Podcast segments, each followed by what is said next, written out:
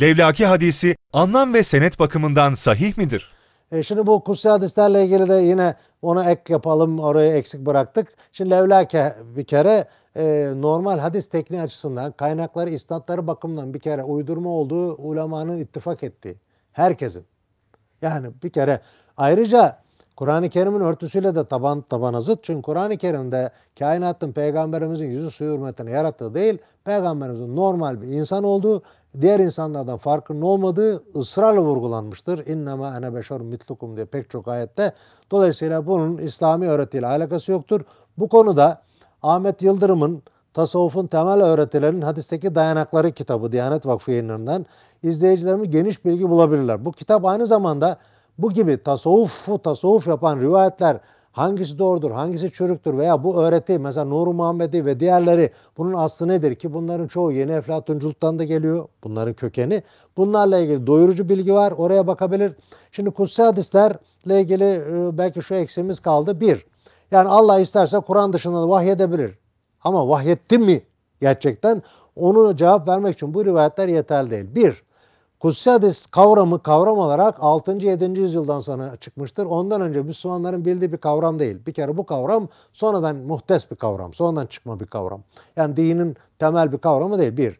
İkincisi kutsi hadis edilen rivayetler aynı diğer rivayetler gibi sağlamı çürüğü vardır. Sayı, hasenı, zayıfı uydurması vardır. Ve uydurma kutsi hadisler pek çoktur. Bir tanesi levlake öbürü de kuntu kenzen mahfiyen daha pek çokları. Bu Ahmet Yıldırım'ın kitabında görebilirsiniz.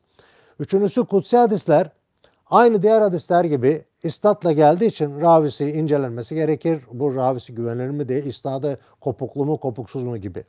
Bir başka husus e, evet bazı rivayetlerde peygamberimiz Allah şöyle buyuruyor diyor. Allah böyle buyuruyor demesi mutlaka bunun ayrı bir vahiy olmasını da gerektirmez. Ne olabilir? Önceki kutsal kitaplarda olabilir ve peygamberimiz o kutsal kitaplarda yer aldığı için Allah böyle buyuruyor diyebilir ve yanlış da değil. Nitekim kutsi, kutsi hadislerle ilgili e, hadislerin birçoğu bazıları İncil'de, Tevrat'ta aynen var. Mesela ya Allah diyecek kıyamet günü işte ey kulum ben aç idim beni doyurmadın, susuz idim su vermedin, çıplak idim giydirmedin. Kul diyecek ya Rabbi sen alemin Rabbısın. Nerede aç kaldın ki ben sana yemek vermedim? Allah diyecek ki falan yerde bir kulum vardı ona yemek verseydin bana vermiş olacaktın. Bu çok güzel bir mesel bu mesel. Bu aynen Luka İncil'inde yanlış hatırlıyorum. Aynen. Şimdi bir ihtimal peygamberimiz bu mesele duymuş olabilir ve Allah böyle buyuruyor çünkü kutsal kitap. Veyahut da e, Müslümanlar daha sonra peygamberimizin e, bunu zaman zaman sözler arasında aktarmasına bakarak onun bir vahiy olduğunu zannederek aktarmış olabilir. Bu konularda yapılmış e, çalışmalar da var. Kutsi hadislerle ilgili benim görebildiğim pek çok çalışma var ama izleyicilerimize özel tavsiye edeceğim. Ee, benim İslam Düşünce Sünnet'in sonunda bir bölüm var. Orada bu kutsi hadis iddiası, bunun dayanakları, tutarlılıkları, mantıki tutar, çelişkileri, geniş bilgi bulabilirler. Ama bu hadisler kutsi hadisti, hepsi de peygamberin sözüdür, Allah'tan aktarmıştır diyenemez. Hatta bazı rivayetlerde normal aynı söz, Sayı Müslim'de mesela bunlar hep benim kitapta e, yerlerini görebilirler. Aynı rivayet hem peygamberimizin kendi sözü hem de kutsi hadis gibi de aktarılıyor. Muhtemelen peygamberimizin bazı sözleri daha etkili olması için bazı vaizler tarafından Allah'ın adı da karıştırılarak araya bir kal Allahu Teala eklenerek bu hale getirmiş olabilir. Bunun da örnekleri var. Hatta normal peygamberimiz sözünün Allah'ın sözü haline getirilmeyi teşebbüsünde bulunuldu ama teşebbüsün yarıda kaldığı bazı rivayetlerde örnekleri var. Suçüstü yakalandı Ahmet bin Hanbel'in müstedinde. Bunları ben hepsini orada detaylı kaynaklarla gösterdim. Dolayısıyla kutsi hadisler meselesi öyle işte manası Allah'tan lafzı peygamberden denebilecek bir şey değil.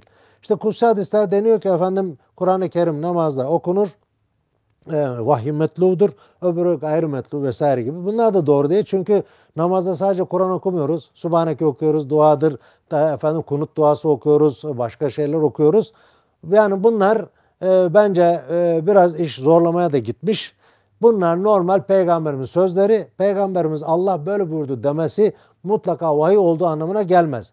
Ama diyelim ki Peygamberimizin bu sözü söylediği kesinlik sübut bulsa araştırma sonucunda bunun Allah'tan almasının önünde mani de yok. Çünkü biz bile şu anda Cenab-ı Hak'la iletişim kurabiliyorsak Nitekim dua iki yönlü bir ilişkidir. Dua bizden yukarıyadır. İcabet edince duaya yukarıdan aşağıyadır.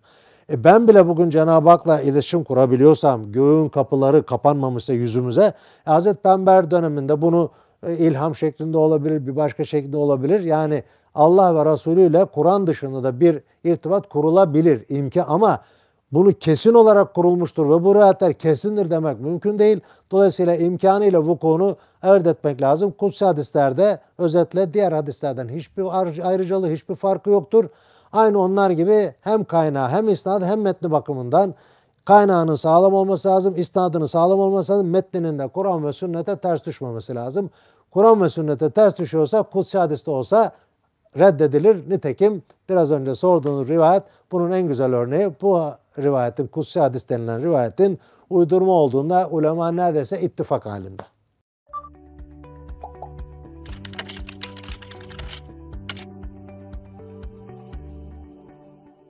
Merak ettiğiniz dini soruları yorumlar bölümüne yazın.